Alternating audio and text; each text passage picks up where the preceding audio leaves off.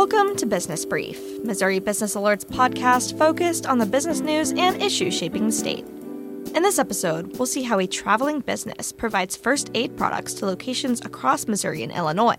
Then, we'll hear from a CEO of a St. Louis based startup on the challenges facing the family care provider industry.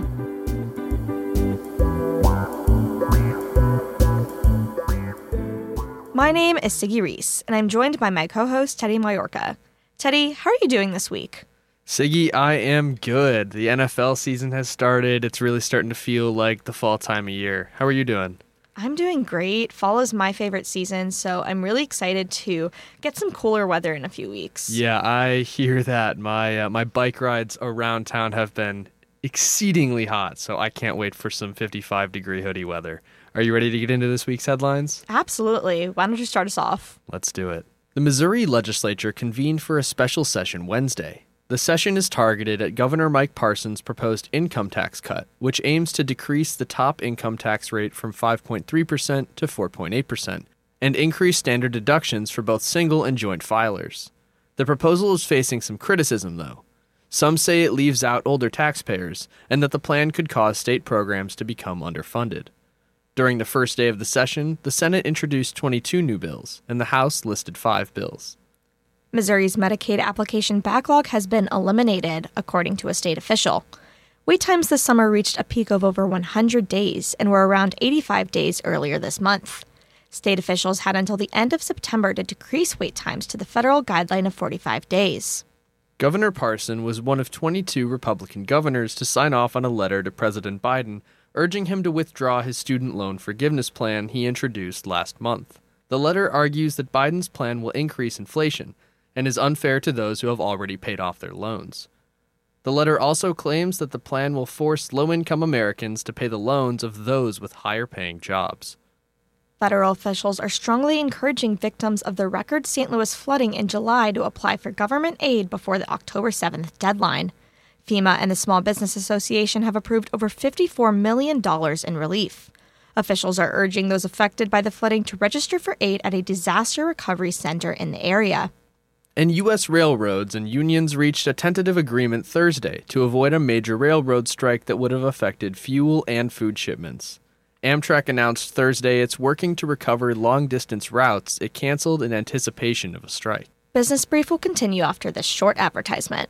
Know of a business or nonprofit in Boone County that has shown kindness to our community? Nominate them today for a Kindness in Business Award. The Kindness in Business Awards are proudly presented through a collaboration between Missouri Business Alert and Children's Grove. The awards aim to celebrate kindness, resiliency, and sacrifice among businesses in Boone County. Let's face it, kindness deserves recognition. We hope you will join us in nominating local businesses and nonprofits for these awards at kindnessinbusinessawards.com. Nominations are being accepted through September 30th, 2022. Again, you can nominate at kindnessinbusinessawards.com. Spread kindness today. For our first story, Siggy, you spoke to a CEO from a startup based in St. Louis, correct? Yeah, that's right. I spoke to Ali Ahmadi, CEO of TCare, a family caregiver support platform. The startup recently raised a $17 million funding round, so I wanted to learn more about its recent growth. Interesting. So, what did you talk about? Well, we discussed the history and purpose behind TCare and its experience navigating the family care provider industry.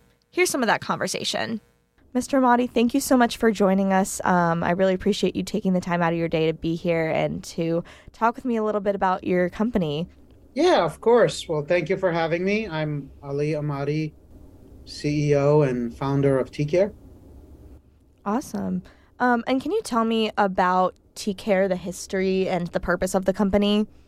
Yeah, sure. So, you know, TCare was founded about uh, six years ago when my wife and I became caregivers to my mother in law that was just recently diagnosed with uh, stage four lymphoma cancer and uh, started living with us. And the challenges that my wife and I were going through at that time led us to being introduced to a university research team at up in Milwaukee at University of Wisconsin that had um, researched this whole family caregiving phenomenon and and and had developed a clinical model on how to help family members with their psychosocial challenges when they are taking care of a loved one with a chronic condition. And so I was introduced to this university research team, and um, through this clinical protocol, they helped my wife and I tremendously. And um, and I was just blown away by why this academic research project was just sitting at the university on the shelf of the university and nothing was being done with it. And so I had just um, my my previous software tech startup was just acquired uh, previous to that, and um, and this looked like an opportunity. So essentially, I took a paper binder clinical protocol out of the university six years ago, and decided to turn it into a automated software product that would help families. Awesome. Um, so I didn't know that you had such like a personal history behind the company. That's really uh, really interesting. Um, so my next question um, is, uh, I'm curious just about some of the challenges that uh, the family care provider industry uh, is facing right now. What's being neglected in our industry is the actual support for the unpaid family members that are taking care of loved ones, and the the healthcare industry, the Medicaid, Medicare, and elder care industry has in the past just thrown respite services or home care services at families without them actually understanding what is the root cause of the caregiver's burnout and just throwing services at them. And so the biggest challenge of our industry is trying to educate Medicaid, Medicare, or social services industries that just throwing respite at families or throwing home care services at families doesn't actually help the burnout risk of these families. So tell me about um, the your guys' growth over the past few years. You mentioned that you are the top in that industry right now. Um, why has your company grown the way that it has? Um, uh, if you want to elaborate on that. Yeah, sure. So, you know, pre-pandemic, there was 14 of us in the company. As of this morning, we are 173 employees. What led to TCare's growth was instead of us being a fee for service or what's known in our industry as a PEPM, PMPM type business model or pricing model, we ended up taking value based contracts or risk based contracts that said, you don't pay us a penny unless we actually deliver the value, the savings that we are claiming that we're going to deliver. So our growth came when we started aligning our interest to the interest of our enterprise health plan, the, the, the insurance companies, and the interest of the families. Got it. Um, so tell me about TCare's um, some of your greatest accomplishments within the company. I know recently um, you announced uh, $17 million in new Series A funding uh, from some partners and investors. Um, tell me about, uh, you can tell me about that or just any other uh, recent accomplishments um, that you guys have had in terms of growth and things like that? Yeah, so we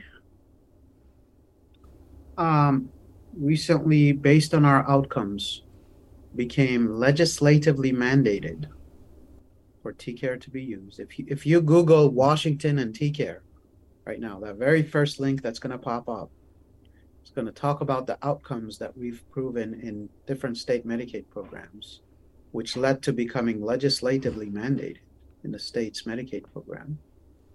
And then other states uh, followed. And the other significance was that last year we launched a project with a large managed care organization and we started helping preventing the burnout of caregivers of foster children, essentially preventing the burnout of foster parents to increase the permanency of the home for the foster children right here in our own home state of Missouri. And that was a um, very successful project that we're very proud of here in our own home state. Well, awesome. Thank you so much for um, talking with me today. I really appreciate it. Have a great day. For our second segment, we'll turn back to Higbee, a small town in mid Missouri. It's another story from the latest installment of Missouri Business Alert's Outstate series, which tells the stories of small town entrepreneurs. Interesting. And what's today's story about? Well, today's story follows Jim Johnson, the owner of first aid supplies business United First Aid and Safety. He runs the business out of his house and travels to customers in a van full of supplies.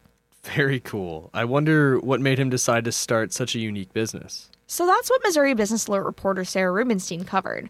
She met Johnson at his home a few weeks ago to hear about the story behind United First Aid and Safety and joined him on a restock run to see what a day in his life entails. Here's that story. Jim Johnson often travels across Missouri and Illinois restocking the first aid cabinets of his customers.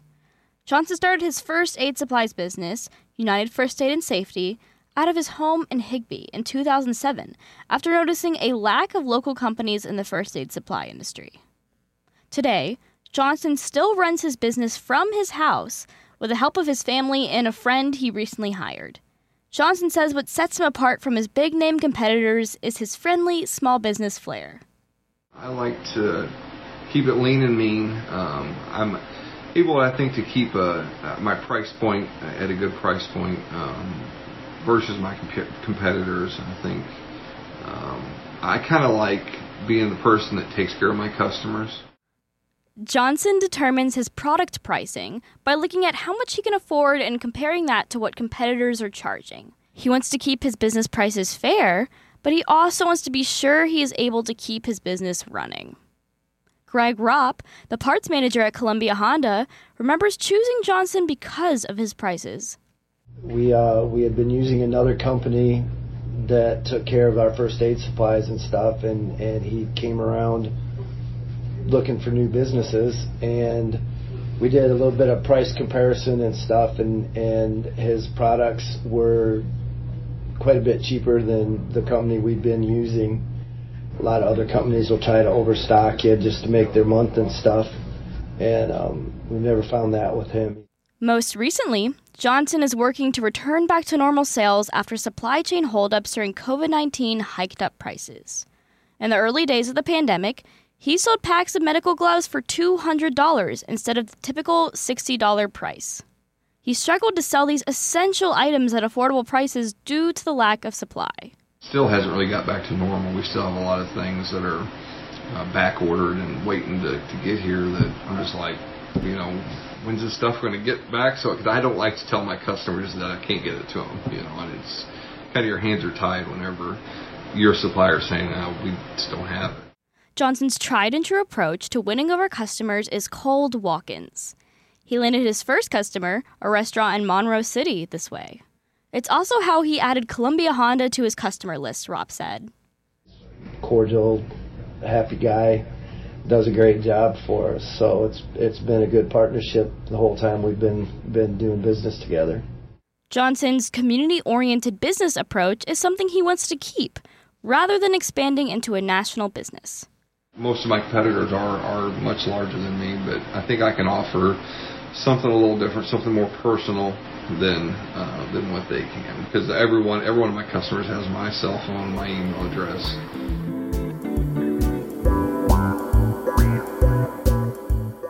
It is now time to get into our words of the week. Teddy, what word have you chosen for us this week? My word of the week is Thursday night football.